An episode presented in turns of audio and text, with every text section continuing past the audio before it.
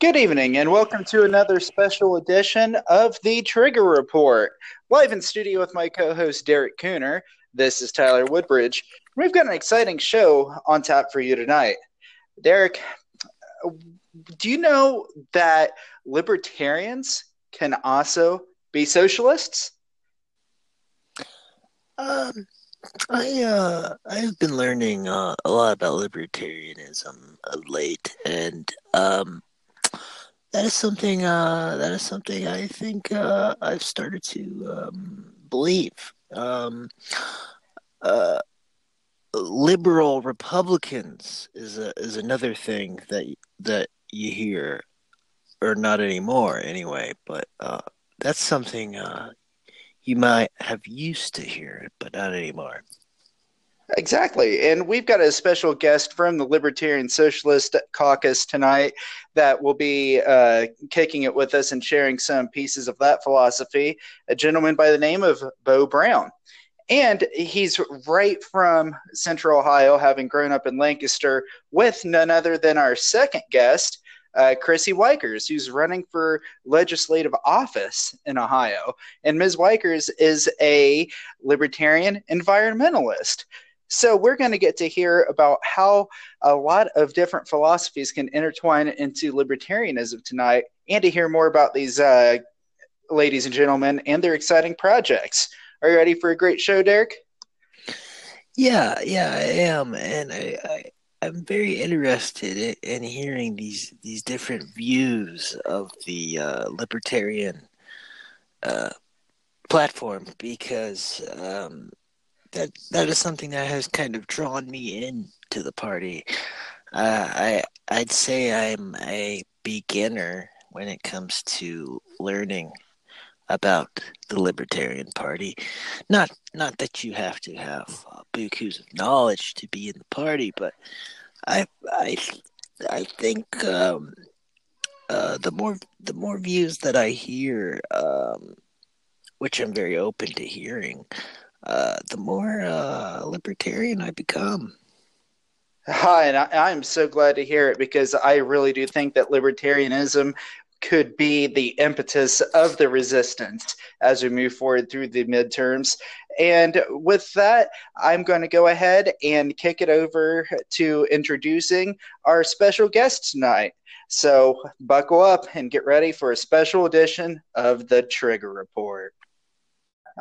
So our first guest has made it into studio, and uh, I just want to be the first to give a cordial trigger report welcome to none other than Chrissy Wykers. Uh, she can also be known as a mononymous figure, like the Prince, the Madonna, the Cher of the political world, as you're going to see lots of bright purple signs that just simply say Chrissy popping up across Ohio here soon. Uh, Chrissy, glad to have you here tonight. Thank you. Good to be here. And by the way, it's pronounced Wickers, like wicker basket. I know it's weird. Oh, well, I could swear I went to your Facebook uh, to research ahead of time, and I thought it said Wikers in your uh, pronunciation file. Is that something that needs to get corrected? Um, yeah, I probably should correct that then. Um, what's funny is that you're, you're the first person to say Wikers. Usually I get Witchers or um, whiskers I've gotten. so Wikers is quite interesting. Do you see why I'm just going with Chrissy? Uh, all right. Yes. Yes. That's the easiest way to go, and uh, you know that's some very brilliant branding. That that sign it really pops. It really draws uh, attention. Uh, that was created by none other than uh, Kieran O'Shea, correct? Yep. Uh, he did a great, fantastic job. he's done all my design, my T-shirts, and he's he's fantastic. Oh yes, yes. If anybody out there is uh, looking for a new shirt, sign, uh, marketing, branding programs, uh, whether you're an activist or a business person or otherwise, check out uh, Kieran O'Shea with the Mad Statist. Uh, he does some phenomenal work. Uh, but yes, Chrissy, uh, let's go ahead and hear uh, some more about your campaign, uh, your goals, and uh, what it's going to be looking like uh, moving forward. So we just actually started running about 10 weeks ago. Thanks to Ohio's draconian ballot access laws, we had to wait until we had party, uh, minor party status. We got that in July when we turned in over 102,000 signatures. So the Libertarian Party is officially on the ballot. And so we were able to start running shortly after we turned in those signatures.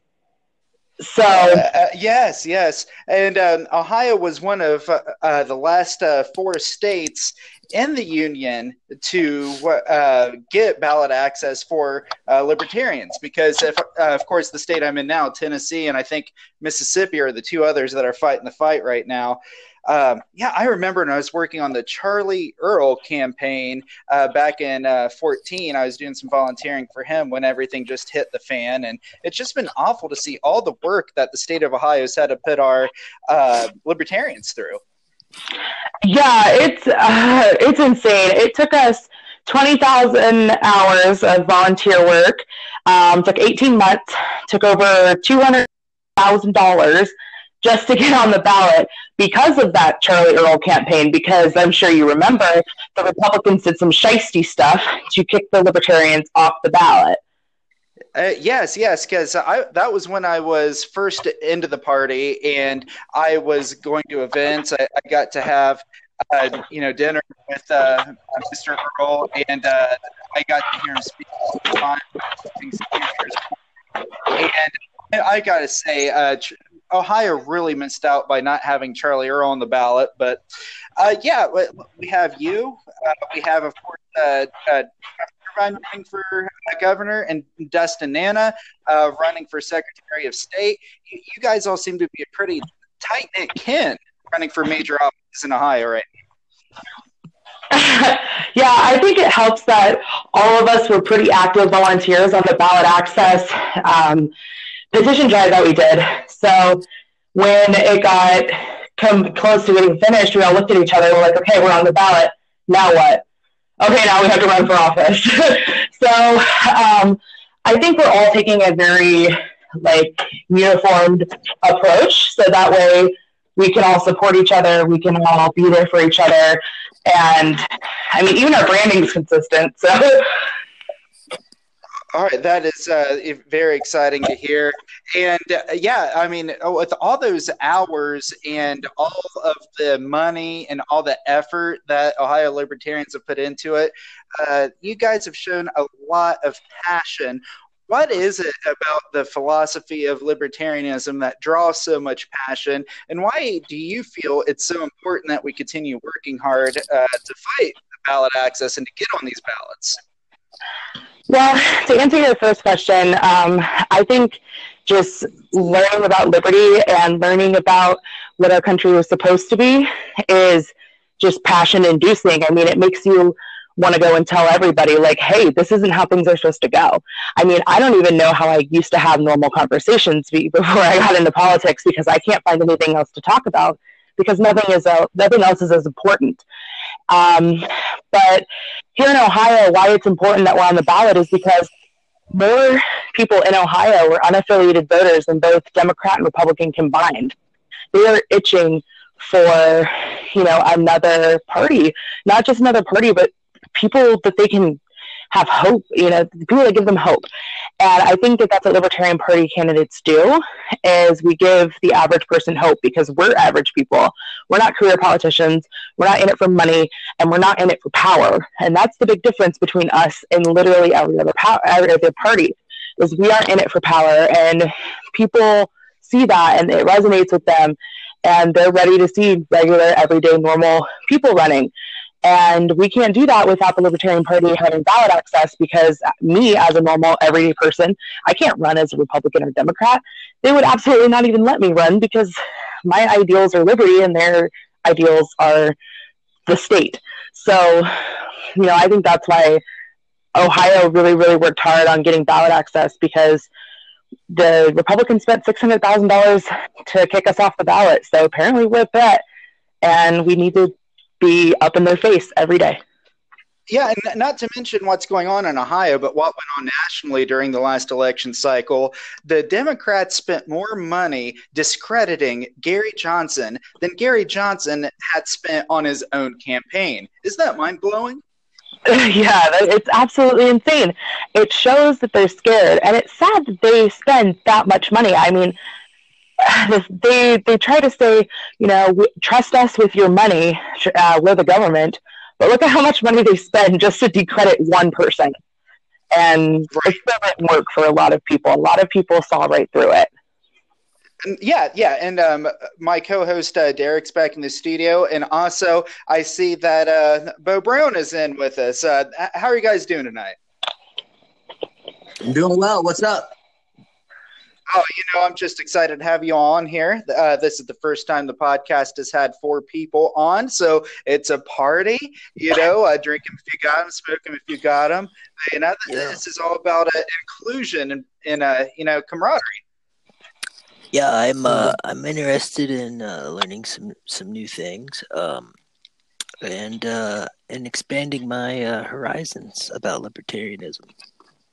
Yeah, one big stereotype that I hear from uh, your run of the mill uh, Democrat, uh, for example, your run, run of the mill uh, Democratic Socialist, the stereotype is that the Libertarian Party uh, represents unfettered uh, capitalism and, and greed. You know, they like to say that we're just Republicans who are okay with smoking weed. And I take great offense to that. And so I'm going to go ahead and kick it over to Bo, who's actually a, a big figure in the Libertarian Socialist movement. And I want you to explain to the layman what exactly libertarian socialism stands for and why there's room for that in the Libertarian Party. Well, libertarian socialism stands for a completely freed market, but it's not a capitalist market. The Libertarian Socialist Caucus stands against the sort of um, private means of production. What we would rather see are individuals have control over that and the individuals have control over their own property without having the state interfering with titles and having a monopoly on that sort of thing. And the reason we have a space in the Libertarian Party is because we're anarchists. Uh, the the vast majority of us. There are there are some individuals who might be described as left minarchists, but we all accept the non-aggression principle, and so we fit very the libertarian articulation of the non-aggression principle. So we fit neatly into the into the party. I believe. Uh, yes, I, I, agree. I think a very important concept that's went around over the last few months is that of bottom unity, where the on the right hand side, the libertarian capitalists and the minarchists can band together with the libertarian socialists, mutualists, egoists, whatever it may be. And I think it's more important that we fight in favor of social issues right now. I, think it'll take a lot less time and effort to fix what's wrong in our country socially than it would be to fix what's wrong economically. Uh, w- would you guys agree with that? Yeah, I, I, I would agree with that. I uh, it's it's almost like uh, it's Republicans and Democrats is like a has become sort of like a mental illness for for our country. And libertarianism is just the new way of thinking about politics. That's just uh, as the more I, I, I dive into libertarianism the more I, I start to see all kinds of branches of the party uh, coming together and having discussions like our founding fathers envisioned. Um, sure, there's going to be times where we disagree and and uh, healthy debate, but I don't think I don't think uh, libertarians are going to be pointing and shouting and saying, "Oh, you fucking lib," or or uh, you, you know, you know, it's just it's it's preposterous. Some of the some of the antics I I hear and see on social media. Yeah, I agree. Like that, there's definitely uh, I like to call it kind of like a team sports mentality that's taken over rather than working together to find reasonable solution. Uh, because it's like on the right, you have everybody just trying to own the libs, and on the mainstream left, you have everybody uh, trying to uh, play the oppression Olympics and kind of uh, just cast everybody that disagrees with them as like a bigot or a racist. At least that's what the mainstream view would let you have. But when you speak to individuals and you grind it down, you find out that not everybody's really like that. I also think it's important that that sort of the sort of the team mentality that you were talking about. That's that's something that we want to hold on to. We want to have that competitive spirit, but we just need to direct it outwards towards Republicans and Democrats. That's that's the name of the of the partisan game. We are a, a team, and this is a team sport. And I think that's one of the the bigger missteps in the Libertarian Party among libertarians is we take that sort of combative combativeness and that willingness towards conflict. And instead of attacking Republicans and Democrats, we tend to a- attack our own. Yeah, yeah. And for those that are uninitiated, uh, you know, I'm going to have a blended audience of uh, people established in the Libertarian Party and then people that might be a little bit more LP curious. Yeah, to those that, you know, aren't familiar, there's countless philosophies within the Libertarian Party. And it, it, we do have a tendency to eat our own because it's kind of like a small pond right now. And so that's where I believe like the concept of uh, bottom unity and finding common ground will help boost us as we head into the midterms and then beyond. Um, you know, one thing I do want to cover with Chrissy here, real quick, if I could uh, loop her back in. Uh, you have a very strong environmentalist uh, background. Much about it, so that, uh, that's why I'm going to open up to you. How do you feel like the uh, philosophy of environmentalism and that of libertarianism can coincide? I think that libertarianism is the only way to be an environmentalist because our government is our biggest polluters. Um, they take our tax dollars and they give it in the form of subsidies to big factory farms to the oil industry to fracking, and that all pollutes our environment. So, why would I then go to the government and say, hey, fix this? Because they're the problem. So, you know, you have ex Monsanto and Syngenta execs running the FDA. You have ExxonMobil running the EPA. So clearly that's not working. So what we need to do is get the government completely out of it. And I mean, look at the trend right now. I mean, health food and being green is trendy. So if we let the free market take care of that and get the government out of the way, then environmentalism will not only prosper, but I believe it would be a huge focus, you know, because I personally, I, I agree with the non-aggression principle. That's why I'm a libertarian. And I believe polluting my property is against the NAP. So in that case, it's, it's unlibertarian to not care about the environment. Right, right. That's kind of like uh, um, my belief is I'm more of a Chicago school economist than I am, you know, say an Austrian school guy. And so, for example, I know a lot of the teachings of Milton Friedman, uh, you know, projected a form of environmental stewardism, of responsible, uh, you, you know, approach to the environment. Like there's a libertarian case for a carbon tax. You know, for example, like not all taxes are necessarily, uh, you know, evil as long as you have like a voluntary moral kind of application towards them. What do you guys think about that? As far as the carbon tax goes, um, I work with an organization called Citizens Climate Lobby, and they have a bill, and it's um, it's kind of a carbon tax, but it's a little different. It's called a carbon fee and dividend program. So what they do is they charge polluters a certain percent- percentage based off of the uh, CO2 they emit. And then they take all of that money, besides 1% that goes to bureaucracy, but they take 99% of that money and give it back to you in the form of a stimulus check to each each household member that is a taxpayer.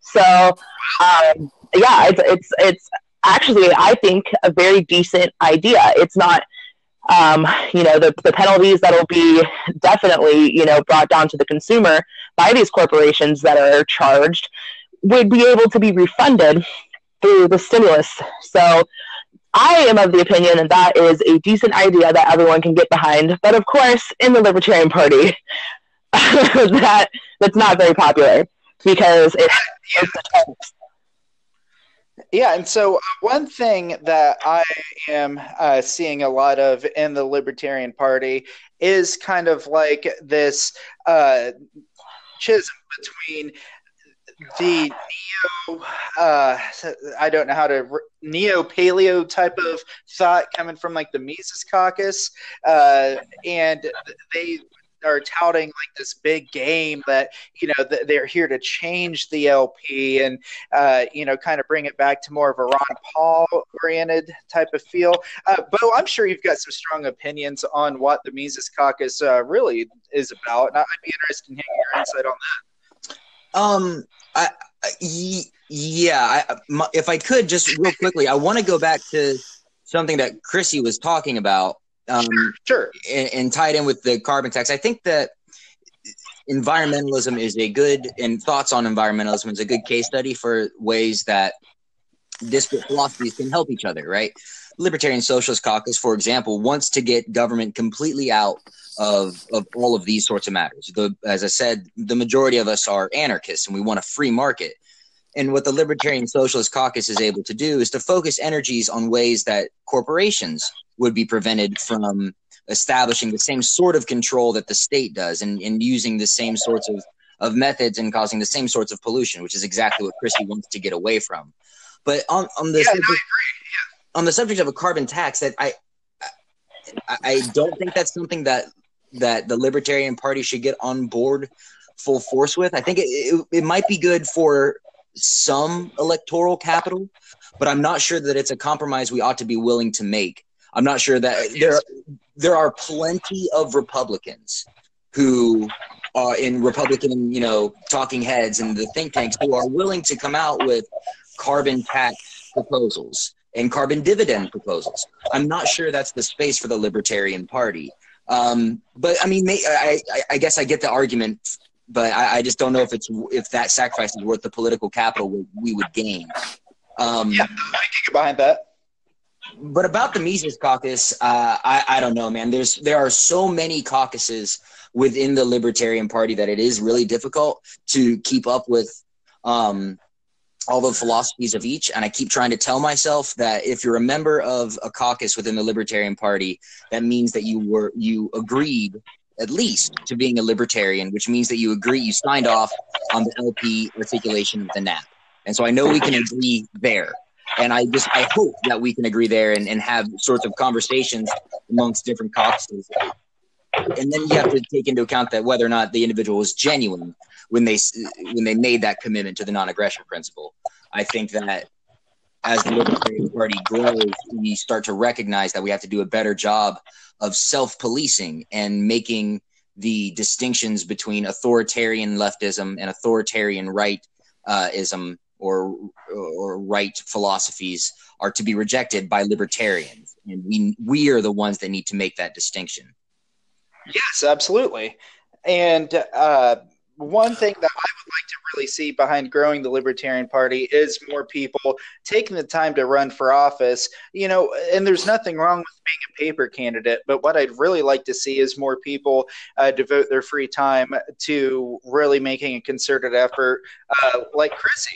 Now, uh, Chrissy, with you not running, of course, with the Republicans or with the Democrats, you don't have quite as big of a of a pocketbook as uh, I'm sure they do. So, what have been some of your strategies uh, to kind of play from behind? You know, with the, the Libertarians having a natural handicap. Well, um, first and foremost, we're out knocking doors every single day. Um, we have multiple volunteers out every day. Um, we go to every single event, not only in my district, but the neighboring districts. You're from Ohio, Bo's from Ohio. We don't just go to our county fairs. People travel to the ones around. So we're at every single one. Uh, we've gotten a lot of media coverage, and I think that is partially due to me being kind of a controversial candidate running for office. It's not, it's not uh, normal for a 28 year old teen parent, uh, you know, uh, someone who's been arrested. It's not normal for someone like me to run for office. So the media has been all over it. But what we're finding is that's a great thing because I, a lot of people are like, wow, that's not a normal politician. I like that. Um, 68% of my district went for Trump. So they clearly don't mind, you know, uh, grabbing by the pussy type candidate. And I'm even milder than that. So we've uh, kind of been using the controversial, you know, angle. And um, I already had kind of a base here where I'm at because I grew up here. This is my hometown. And I've, like you said, I've been involved in a lot of activism. And a lot of that activism has been here in my area. So a lot of organizations, a lot of businesses, a lot of um, a lot of voters already know who I am and already know my commitment. So when I go out and talk to them, they're like, "Oh yeah, didn't you get arrested for protesting?" And I'm like, "I sure did." And that's when they're like, "Ah, yeah, no, I, I know you care. I would, yeah, I'd love, love to vote for you." Uh, for instance, last night we once a week we go out on uh, to, on Monday nights to a bar in town. It is the busiest night because it's half price drinks and I the owners are kind of cool with me, the bartender's kind of cool with me, so I go around giving my stump speech, and uh, I had someone tell me, "Oh, legalize marijuana," but see, that's kind of normal now. Like legalize marijuana, like tell me something provocative, and I'm like, "Well, I want to legalize recreational cocaine," and the whole bar erupted, and they're like, "Yes!" I even got applause. you know, so that's what we're doing different. We're being real. We're being honest. We're being in your face and we're doing something every single day. We're not just relying on the team of interns where I'm personally knocking doors. I'm personally talking to voters and I am talking about controversial things like legalizing recreational marijuana and lying to the police and not giving them your real name if you don't want to. Because you were feeling extra anarchist that day. yes. and see, what's funny is the media not only, you know, picked up that story and my campaign manager, manager was like, oh no, this is going to be it. Um, but the quote, they called me, asked me for a quote, asked me why I got charged with falsifying, um, falsifying information. And I said, because I got pulled over and I didn't I was feeling a little extra anarchist that day. I didn't want to tell the cops who I was. I get arrested all the time for protesting.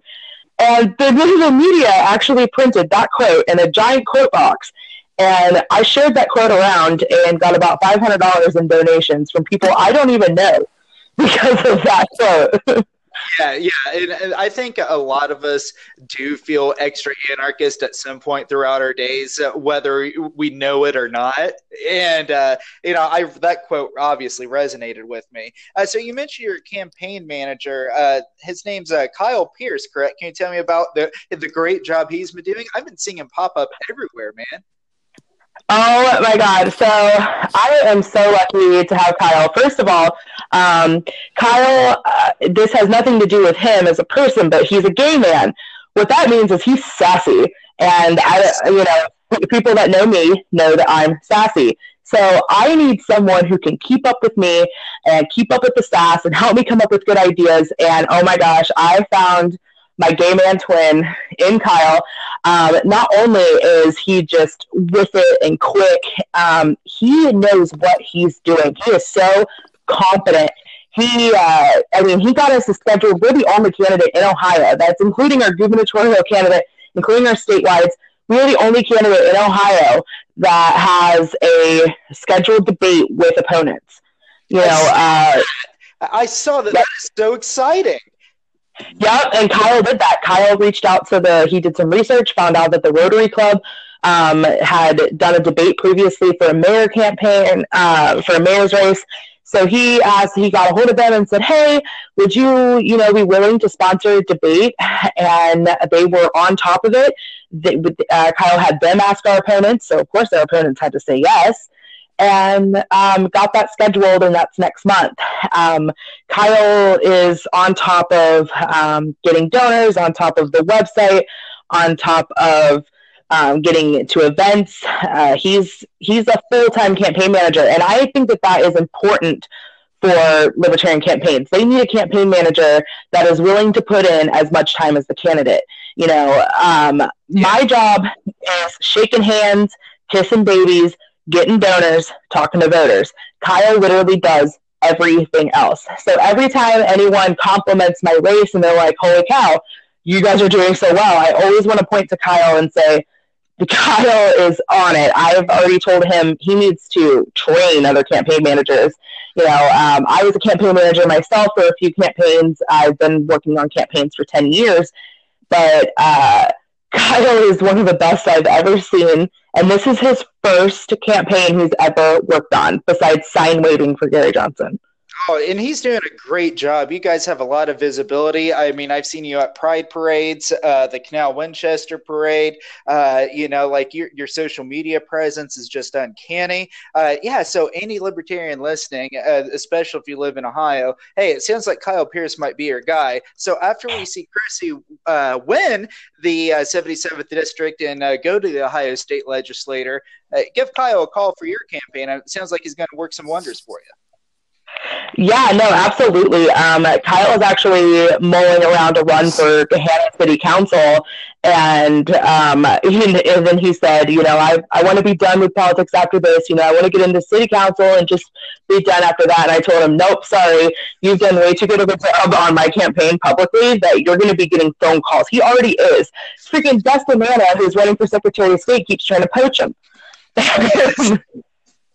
Everybody wants that. Yeah, and I got to say, you know, you've attracted a lot of attention, and uh, furthermore, uh, Bo, I, I want to say the Libertarian Socialists have been attracting a lot of attention. I'm in a few group chats with a lot of my fellow Native Ohioans, and I've been really trying to find a new way to stump for libertarianism with them. And I think we're really trying to draw them in with the idea of bottom unity, with the visibility and strength behind Chrissy's campaign. I mean, y'all are getting fans from Ross County, Franklin County, Pike County. Uh, you know, I'm working on my uh, Fairfield County people and my, uh, you know, things like that. But uh, hey, you know, I got to say, you guys have really been killing it. Uh, now, you know, what's funny? Uh, real quick, you know, what's funny is uh, Kyle Pierce is actually my, uh, he's a libertarian socialist too.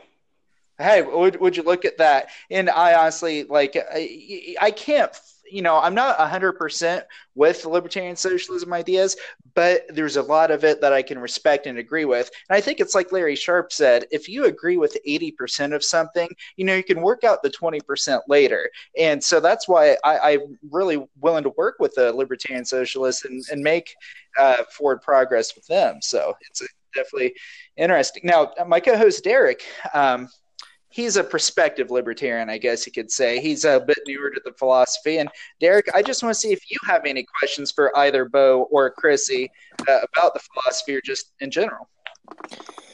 Yeah, I, I have a couple questions. Um, I I've been listening to uh, what both of you guys have had to say. I think it's very interesting. Uh, I think what you have, uh, Chrissy, with you, you got going with your uh, campaign uh, sounds sounds very very exciting. Um, could you could you tell me um, you you're you're you're on the wave, right? Riding the wave on on a new shore, on a new horizon. Can can you tell me what that's like to to be where you've never been before and feel the excitement of of uh, being places you've never been before in in your in the political arena? I mean, uh, this is all so new all the time. Every time I think, "Wow, this is." Uh, this is crazy. This hasn't been done before. It happens again in a week. Um, but it is so exciting. Um, I try to downplay it a lot, um, like especially with my family and with my normal friends. But I'm having the time of my life, and it is, it is, it's addicting. Um, I, I just, it's like you get that adrenaline rush all the time. It's, it's like smoking a bowl in front of a cop. You know, it's like, oh my god. like, oh my gosh, what's going to happen next? Like, is, is this going to bring me a lot of hate? Is this going to bring me love? Is this, you know, you never know what your next action is, what, what the consequences of your actions are. And so experiencing it not only um, as part of a campaign, but as the candidate, it is uh, like, it seriously is addicting. Um, I had a hit piece come out against me uh, about three weeks ago, and I don't think I slept that night because I was like so worried. I had so much stress. My poor husband was getting yelled at all day because I just could not, I could not calm down because there was a hit piece out. Like, what are people going to say? And then I had people sending me money and putting in the in, in the little box that you can leave a comment with, like, um, yeah, fuck the police. And I'm like, oh my god, this is amazing. Like, how would why would I even stress about this? Like, I know my libertarian fam has my back, and oh my god, these people that have never heard me, who don't know who I am, just saw a newspaper article saying that I lie to cops, and they're like, yes, I want to give her fifty dollars. I'm just I'm just astonished every single time something like that happens, and it is it is very exciting, and I hope that I not only um, inspire young people or women, I hope I inspire everyone to kind of step out of their comfort zone and do something like this, run for office, because it is so much fun. It's hard, it's hard work, but it's fun. And I get to say things like legalize recreational cocaine in public. And I, that is the best. Uh, I think that's something we can all get on board for. Yeah, I mean, I, I, I love the fact that it's 2018 and people are willing to hear that and say, yeah, we should legalize recreational cocaine. Uh, uh, uh, th- this uh, this one goes out to uh, to Bo. Uh, this this is more um, well, I mean, it's more uh, open question, but uh, um, for you know for for the listener uh, listening uh, who is new to um, libertarianism and is wondering uh, he keeps hearing words like anarchy uh, and uh, you know um, lack of government you know for somebody who's sitting there saying uh, what is what does that mean? What can you tell that person to reassure them that that doesn't mean go out in the streets and riot? You know what I'm saying? How do you? Uh, how does someone like uh, assuage the fears of of, yeah, of radical yeah. ideas and audacious ideas? I mean, yeah, yeah. There's I, a lot of fear a lot of fear out there, and and uh, people, you know, you get a little bit of uh, the imagination going, and it spirals out of control. Anarchy yeah. is too much of a negative connotation as a word, and I really want to help uh, combat that. I think that's kind of what Derek's looking at. Yeah, exactly. I think that's true. I think that you know th- this sort of conversation is a little bit different than what might happen at a booth. I don't know. I know Chrissy. I know that you, Chrissy. I know you have um, Tyler. I don't know if you have or Derek, but you know when you when you work these booths for the Libertarian Party or you work these events for the Libertarian Party, you have and and literally you have seconds to get one idea across, and that idea is unlikely to be anarchy unless you're giving out like a bumper sticker that has like an anarchy symbol on it for the most part, what you're doing is you are giving someone maybe the, the Nolan chart test. Maybe you're giving them a Libertarian Party card for the next meeting where you can have an, a longer conversation with them.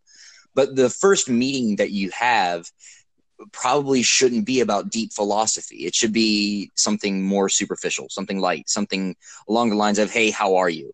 And getting to know the person and showing them a bit of empathy. That's just like a, but that's just good practice with any sales right? So if, if right. I'm trying to ease people's concerns about libertarians, I, I guess I need to know what their concerns are first. If it's if they're concerned with rioting in the streets and being in conjunction with anarchy, I would say you're woefully behind on the news. There's already the rioting on the streets is already going on. That is not a situation unique to anarchy there's going to be conflict, there's going to be strife. The best way for us to minimize the casualties, minimize the violence, is to remove the state. The state is the biggest proponent of the violence and the chaos and the disorder that everyone's so afraid of. They're the ones that kill the most. They're the ones that assault the most. They're the ones that kidnap the most. That you know, I- it's only I- going to get I- go low I agree without to that. I agree to that, and uh, um, you know, it's, I'm not. uh, I'm just kind of playing devil devil's advocate here. with, Um, you know, I, I'm always trying to think about uh, that listener who's out there that's that uh, is arguing uh, with everything that we're hearing. I I think these are uh, really interesting ideas, and uh, I I would you know I'm very open to hearing lots more about it. Can Um, I ask you a question, Derek? yeah, yeah, go ahead. Are you registered with any political party right now? I am a um, registered uh, Democrat. Okay. Uh, only only because I uh, I wanted to vote for Bernie Sanders last election. Okay, cool. So what I'm hearing is that you made this this partisan decision for a tactical reason, right? You you're by your admission, and correct me if I'm wrong, the reason that you're a Democrat is because you wanted to vote for an individual. You wanted to vote for Bernie Sanders. Right. Okay. And I, I think that to me that's a really good sign. It means that you have a natural understanding of of these sort of team sports and partisanship. Um, the reason I think that it's a good idea to consider a third party is because we can look in history and see that the two party system has been completely ineffective. It's not, it- it is when you only have two viable choices, and in many cases, two actual choices because of oppressive ballot access laws, you end up with a diminished political market of ideas. That's why I support third parties. The reason I support the Libertarian Party is because I agree that we should reject the initiation of force or fraud to accomplish political and social goals. If that's something that you agree with or you think you might agree with, I would encourage you to go to your local Libertarian Party meeting, see if you get along with the people there. Um, but diving headlong into these sorts of deep philosophical questions on what society might look like after a government, I think is I, I think is a kind of a delightful tangent, right? It's a fun debate to have. It's a it's a really great, passionate discussion, but it is something very separate from partisan politics. I want to be in the Libertarian Party because of the NAP, and the reason I am in a third party, not a Republican or a Democrat, is because I want to destroy that system, that artifact of the state. It is oppressive, and we should destroy it. So even if it's Amen. not, even if it's not the Libertarian Party, maybe it's another third party. Check it out, and and when you're checking it out, when you're in dealing with these people in real life, these are the people that are going to be the activists. These are the people that you're going to deal with day in day out if you get really seriously involved and you make that sort of voluntary commitment. So check and see if you fit, and you know if you do, you know take a take another step and you know actually become a member at national or a member at your state and you know kind of take it slow. I think that's the best course for most libertarians, and you'll find that as Tyler was saying, and as you were saying earlier, there's this sort of maze of, of philosophies. There's this maze of different um, perspectives on statelessness and on what a state, or maybe what a state ought to look like, and minarchy. It's it's really cool. It's really fun. that was probably some of the best outreach to a, a prospective libertarian I have heard in a long time. Uh, Mr. Brown, uh, kudos to you. And um, I got to say, this has been a really productive show. We've gotten to hear about a hotshot upstart campaign in Ohio. Uh, we've gotten to hear uh, Bo with uh, like very effective outreach and some great philosophy. And um, I, I just want to kick it over to you guys. Are there any pressing topics you, you want to discuss as we start winding down? There's a very pressing topic that I need to get out of the way. Chrissy, you're a bitch for making me go through your Facebook feed and go through all those goddamn comments to find out what the fuck you were talking about. Why would you do that to me? okay, so I am a bitch. Um, what's really funny is uh, before I before I answer your question is um, I often get told that I'm aggressive or that I'm mean or that um, maybe I could have approached it a little bit more with a little bit more sensitivity. I get told that about pretty much once a month and have been told that for about five years that I've been in this movement. Um, there is a reason I I am the way I am, and that is because, as everybody who is around me knows, I never shut the fuck up. Um, I talk way too much for my own good, and so I always figure if I'm gonna never shut the fuck up, maybe I should talk about things that are kind of important. And I'm also not afraid. Um, you know, I was on national television for having sugar daddies, for Christ's sake. I'm not afraid to say what people are afraid to say. Um, and so a lot of times people will give me information and talk to me about something, and then oh, now I have to go tell people because this is fucked up. And so there was a situation that I got told information about, and I thought it was fucked up and I made a post about it. But uh, what I had in the back of my head is that 26,000 times I've been told, you're kind of a bitch about things. You're kind of mean. You're kind of aggressive. Can you make it a little more pretty for us? You don't have to, you know, just come out and say things. Can you warm us up a bit?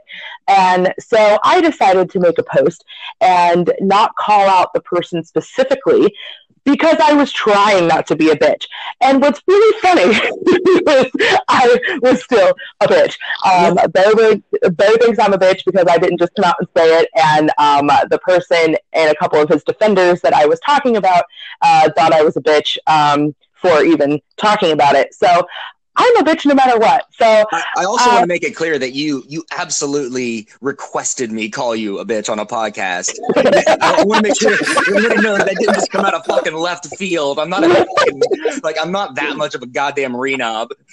Oh my god, like he's such a misogynist. Like he just totally called me a bitch. No, um, I told Bo to call me a bitch on a podcast because we uh, someone asked uh, someone said something about bitch and i said you know i've never been called a bitch on a podcast. Like i've been called a bitch like behind a computer screen all the time. Like but come on call me a bitch I think that was kind of the impetus of me wanting to get you on the show. Was whenever I saw that, I was like, you know what? I want to be the reason Chrissy gets called a bitch on a podcast.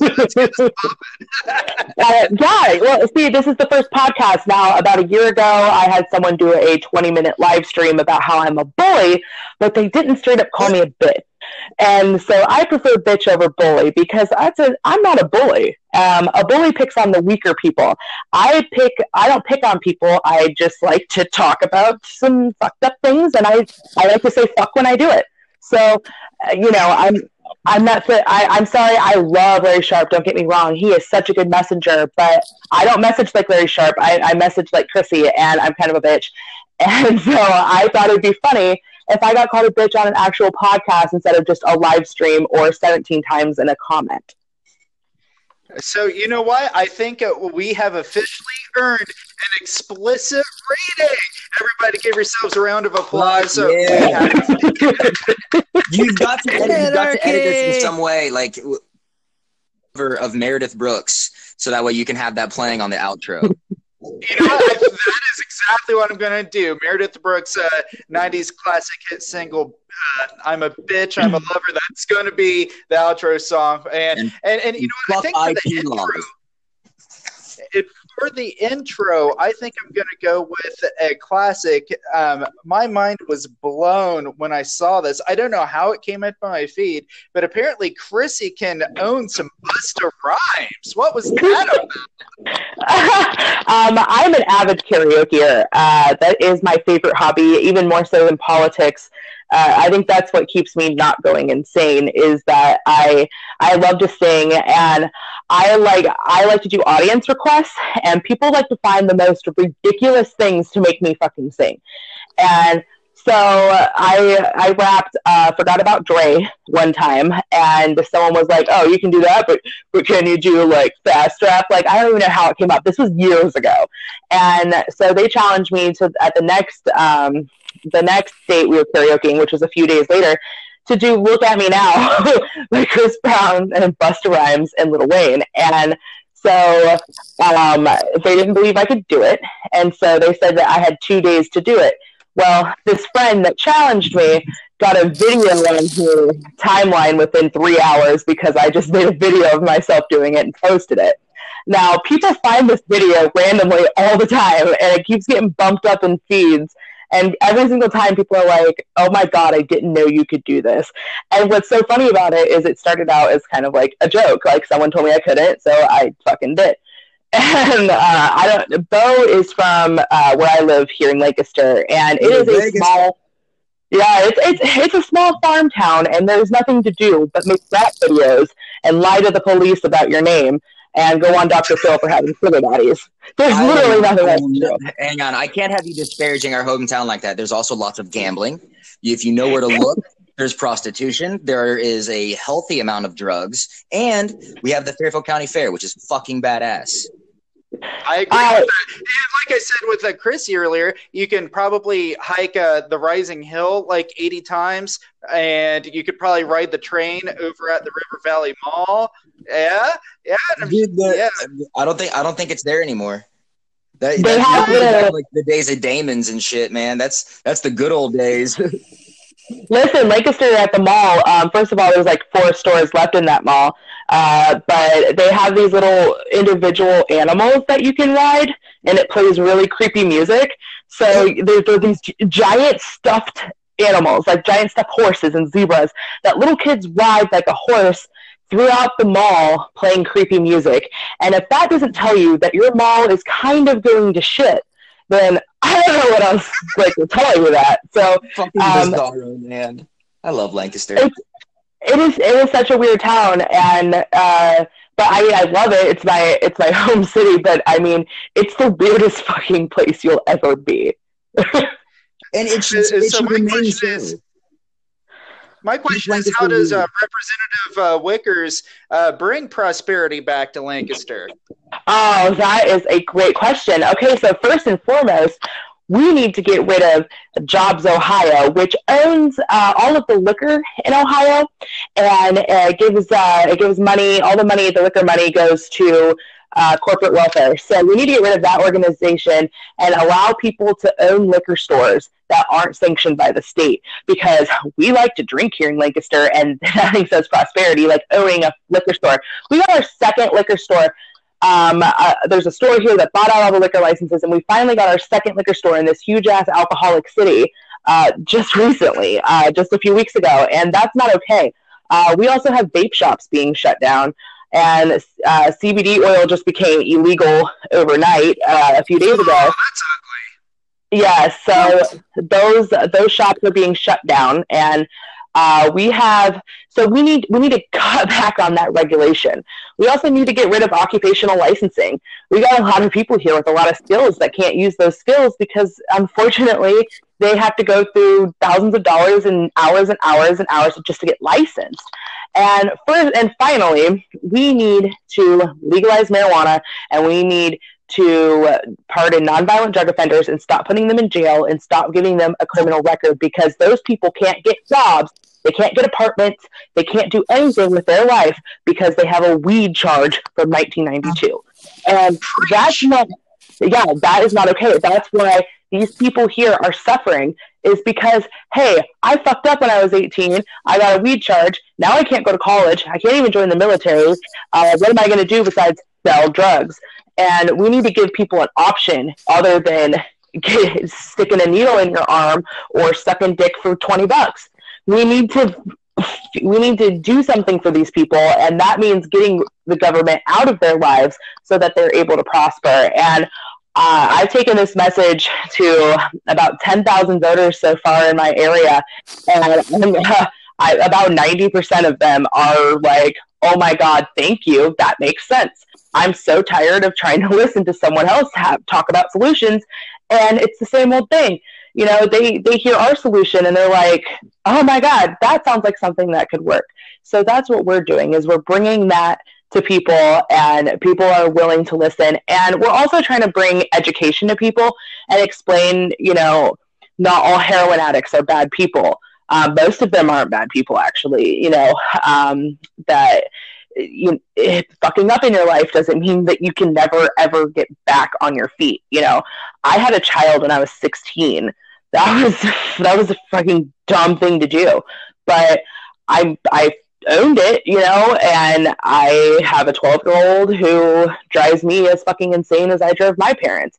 And we lost Chrissy. But hey, I'm sure she'll be popping back in here in a second. And I just want to point out that her 12 year old is actually one of her number one phone bankers, showing that there is no age limit to some quality activism. Exactly. Keep Lancaster weird. Vote for Chrissy Wickers. Uh, yes, yes. And, um, you know, while we wait for her to get back on, um, you know, Bo, I just want to kick it over to you. Uh, do you have any good final thoughts or, you know, things that you want to go over? Cut out. Um, oh, Chrissy's back. We lost you. Uh, you can pick up right where you left off. I just said that uh, we need to keep Lancaster weird and vote for Chrissy, Chrissy Wickers. and I was saying that your 12 year old was a blessing because he's your number one phone banker and a great door knocker. So it's like there's no age limit to becoming a good activist. Oh no, my son has been an activist. Uh, he went to his first End the Fed rally when he was four, and uh, we did Occupy Portland when he was six. And um, we have we've been a duo taking down the establishment for quite some time. Uh, he's actually very active in the Libertarian Party of Ohio. He staffs booths. He uh, he couldn't gather petition signatures because you have to be a registered voter, but he was at every event uh, talking to people. He uh, he recently read The Law by Bastiat and is yeah he has philosophy debates with a lot of people in the party. He's uh, you know, he goes, he, he's on par with Ken Moellman and Dustin Nanna. You know, he, he sits there in the office and, uh, you know, likes to debate. And he, he's also a huge brat, but that's a good thing. You know, anytime he's being real, uh, real defiant, I'm just like, good boy. Now act like that towards the state, not your mother. So, uh, you know, I have I'm lucky. I, I always tell people, you know, yeah, it was hard when I was 16, 17, 18 uh, with, with a child, but, you know, I'm older now. Things are a lot more settled down. He's older. And I feel lucky to be a young parent because I'm able to give that energy and passion to him. And he sees it.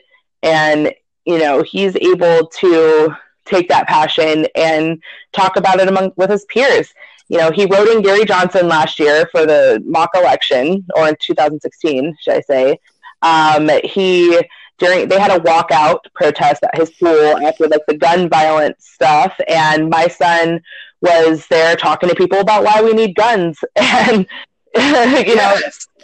It was. I actually recorded a video and I've I've posted it before. Uh, he hates when I do that, but um, he he's very he doesn't just say my opinions. He has a lot of opinions that aren't mine. He he's able to listen and learn and take those take that knowledge and form it into his own opinion. And I, I mean, I, I'm amazed every day because he's like a human now. He's not like my little kid that shits his pants. I mean, he's like he's like a human and and that's saying a lot because sometimes I uh, I still shit my pants. Haven't we all? That's my Derek. but uh, yeah, I do want to touch base on is uh, Chrissy. I know Oh, and my own daughter is actually uh, joining the podcast again. Uh, so I'm going to hop um, over here and take care of her real quick. But first, uh, Chrissy, one year anniversary with your husband. How's he been supporting you in this whole uh, campaign? How great has he been? Um, I am so so. I, I keep I keep saying this. I'm so lucky for this. I'm so lucky for that. But I I re- every time I say I'm so lucky, I really do mean it. Um, I am lucky that I have Brandon. So before I met Brandon, I was in a seven year relationship with a guy that hated everything that I did. He hated my activism. Um, and I was a lot more uh, into protesting and direct action um, a few years ago. I calmed down a little bit, but he hated everything that I did, and he hated karaoke, and just everything I did sucked. And then um, a couple years ago, I I was at a, a campaign event um, working on a bill, and I met this guy who uh, I, I met him. It was really funny. He was talking about going to karaoke with somebody else, and me being a loudmouth bitch was like, um, can I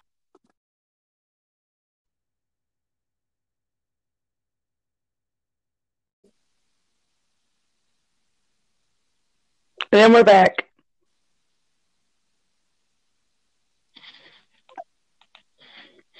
All right, excellent. Um, just be one second. I, I didn't realize there's like a pre-show staging thing, so that's pretty cool. All right, um, Derek or Bo, is that you?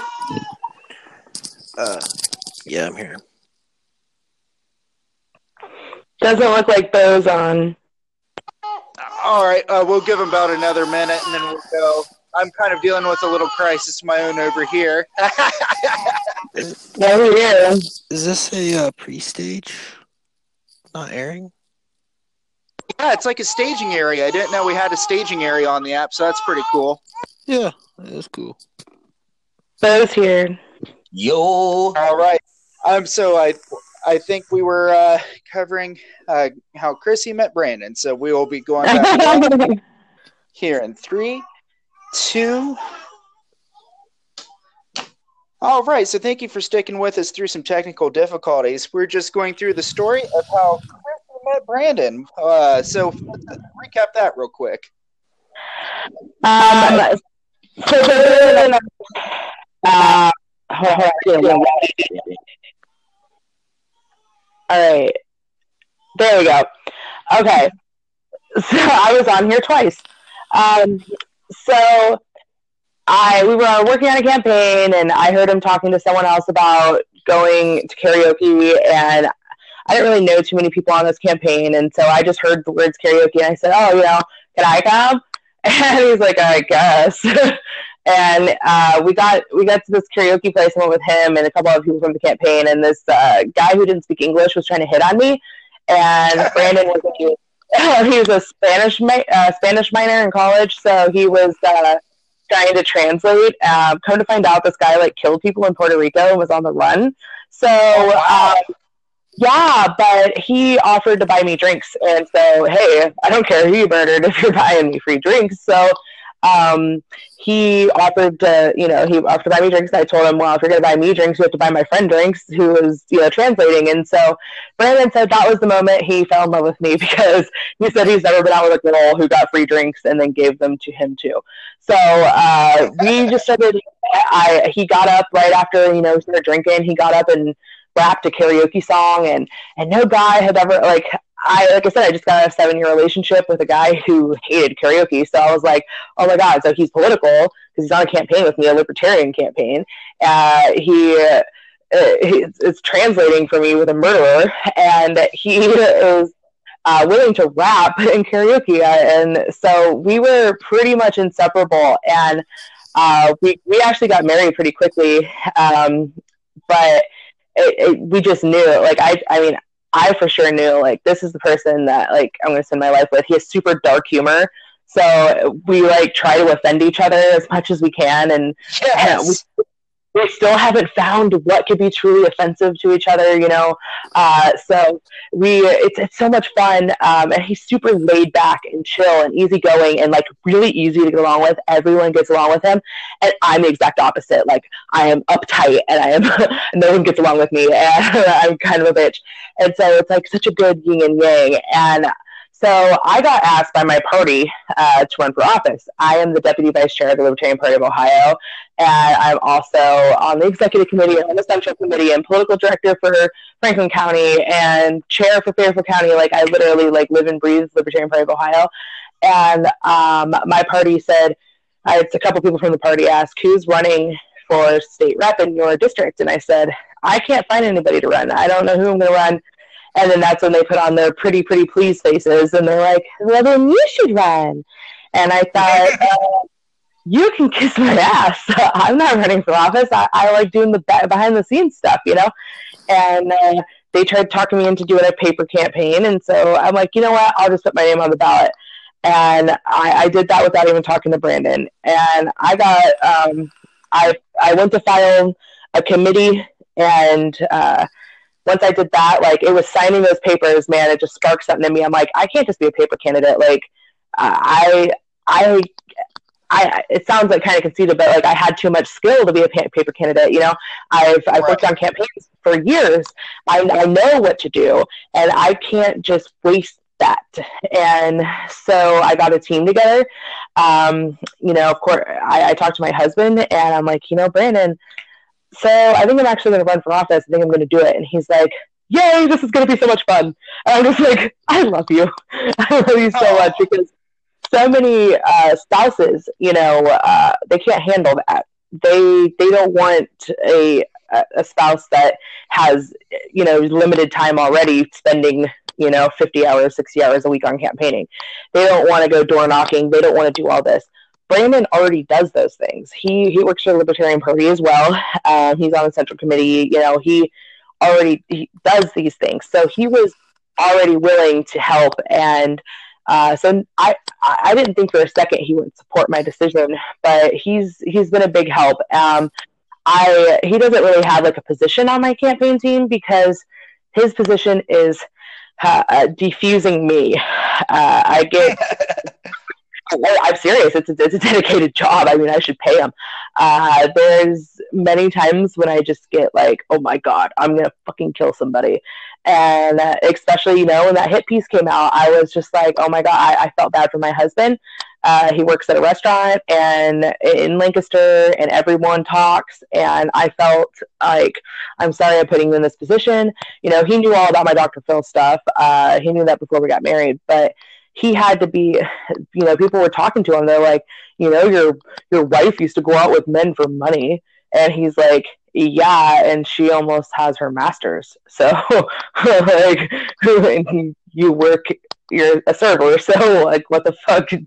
Go ahead and try to compare lives with her, like, you know. So he's he's been not only defending me, but he's had to take a lot of flack uh, for uh, for a lot of shit that usually that men a lot of times can't handle. You know, no one wants to hear like my my sex life previously has come up. Um, yeah, I Lancaster is a small town, so if you sleep with a couple people in Lancaster, that's like sleeping with the whole town because everyone knows about it, everyone talks about it, and uh, for some reason it's like a problem.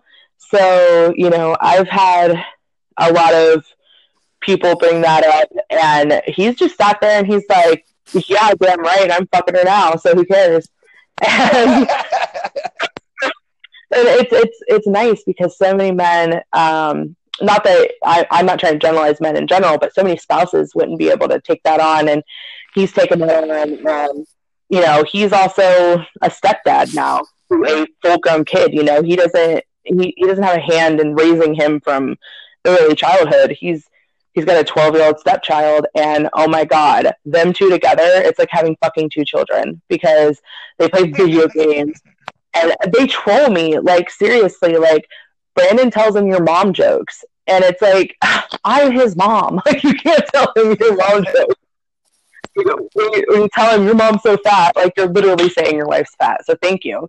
Um, but, and so it's brandon has been like besides my child, the best addition to my life. And I never thought I'd ever like go and ask the government for permission to marry somebody. And then I asked Brandon and I fucking ran to the state and I'm like, hey, oh, please, overlord government, please bless this union. And I didn't even care because I love this guy. Yeah, whenever my wife and I went to the Licking County Courthouse to pick up her marriage certificate, she gave me a stern warning. She was like, "Now, Tyler, uh, from the time we leave this car to the time we get back in this car, I don't want to hear you say anything about government taxation being theft. Just keep it in until you get back. Can you do that for me, please?" And I'm like, well, yeah, I mean, your mom's paying for most of the wedding, so I guess I have to. Dude, that's what I love about Brandon is we he's like the one that's like, can we talk about how this is like really hypocritical of us? Because we hate the government and you know it's it's nice having someone like you don't have to beg them to like listen to you to talk about politics. Like he's a he's a philosophy major and a spanish minor in college. And have you ever argued libertarian philosophy with a philosophy major I, I it literally doesn't end i fall right. asleep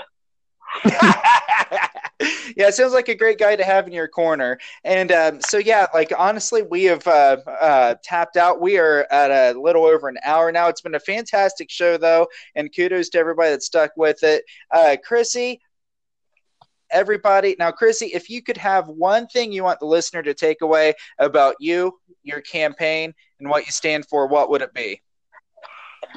Well, I would say uh, for me and my campaign, uh, I believe in honesty and I believe in not sugarcoating things.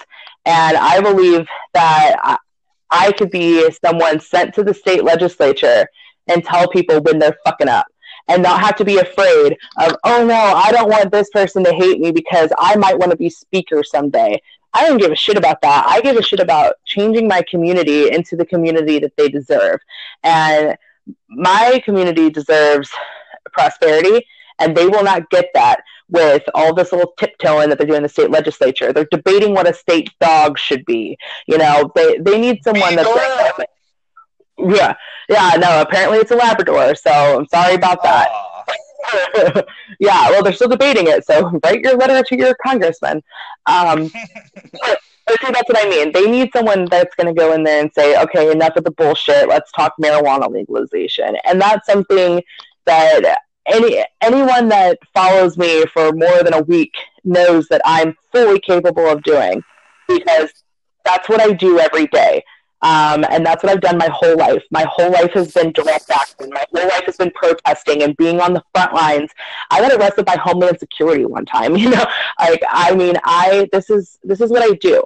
This is my life. This is my passion. And sending me to the state legislature says that you want something done and you want it done now and you don't care if it hurts a few people's feelings along the way. Um, and one thing that I definitely want listeners to take away from this is go to my website, K-R-Y-S-S-I for F-O-R Ohio.org. Don't ask me why it's .org. My campaign manager did it. So that's one thing he messed up on. Uh, but if you go to my website, you can follow my platform. You can follow what we're doing. Um, you can where we have some phone banking set up. It's a little wonky right now, but uh, once we get it all smoothed out, we'd love people to call voters. And I'm not one of those people that says follow this script and tell people that I like to kiss babies. I'm sitting here like call people and talk talk liberty with them. Talk to people about liberty because this isn't about me. This isn't about electing Chrissy Wickers. This is about electing liberty. This is about people hearing the message and their lives changing because they hear the message. Amen to that. That is absolutely fantastic. I must say, uh, I've been following your exploits on uh, libertarian social media for a while. You've always been a hard worker, a great inspiration, and I sincerely wish you uh, victory in your campaign. And I look forward to learning a lot more from you as I look forward to my political exploits in the future. It was a great experience having you on the show. Well, thank you so much. It's great being on here. Um, you know, you've personally donated to my campaign a few times, and I appreciate you. And I appreciate having an outlet to come and talk. You know, when I'm talking to mainstream media folks, they're boring. They don't let me say fucking shit. So I really appreciate the outlet. Yeah, anytime. Uh, and then, Derek, uh, you have anything to say before we close things out? Uh, yeah, yeah. I think it, I think it was a great show. I like what I liked to sit back and listen and uh, hear hear some hear some views. Um, Bo had had some had some very insightful things he he had to say. Uh, Chrissy, I thought you were great. Um, just keep being a bitch. Just uh, he means that in the best possible just, way, ladies and gentlemen. Just, just keep being yourself.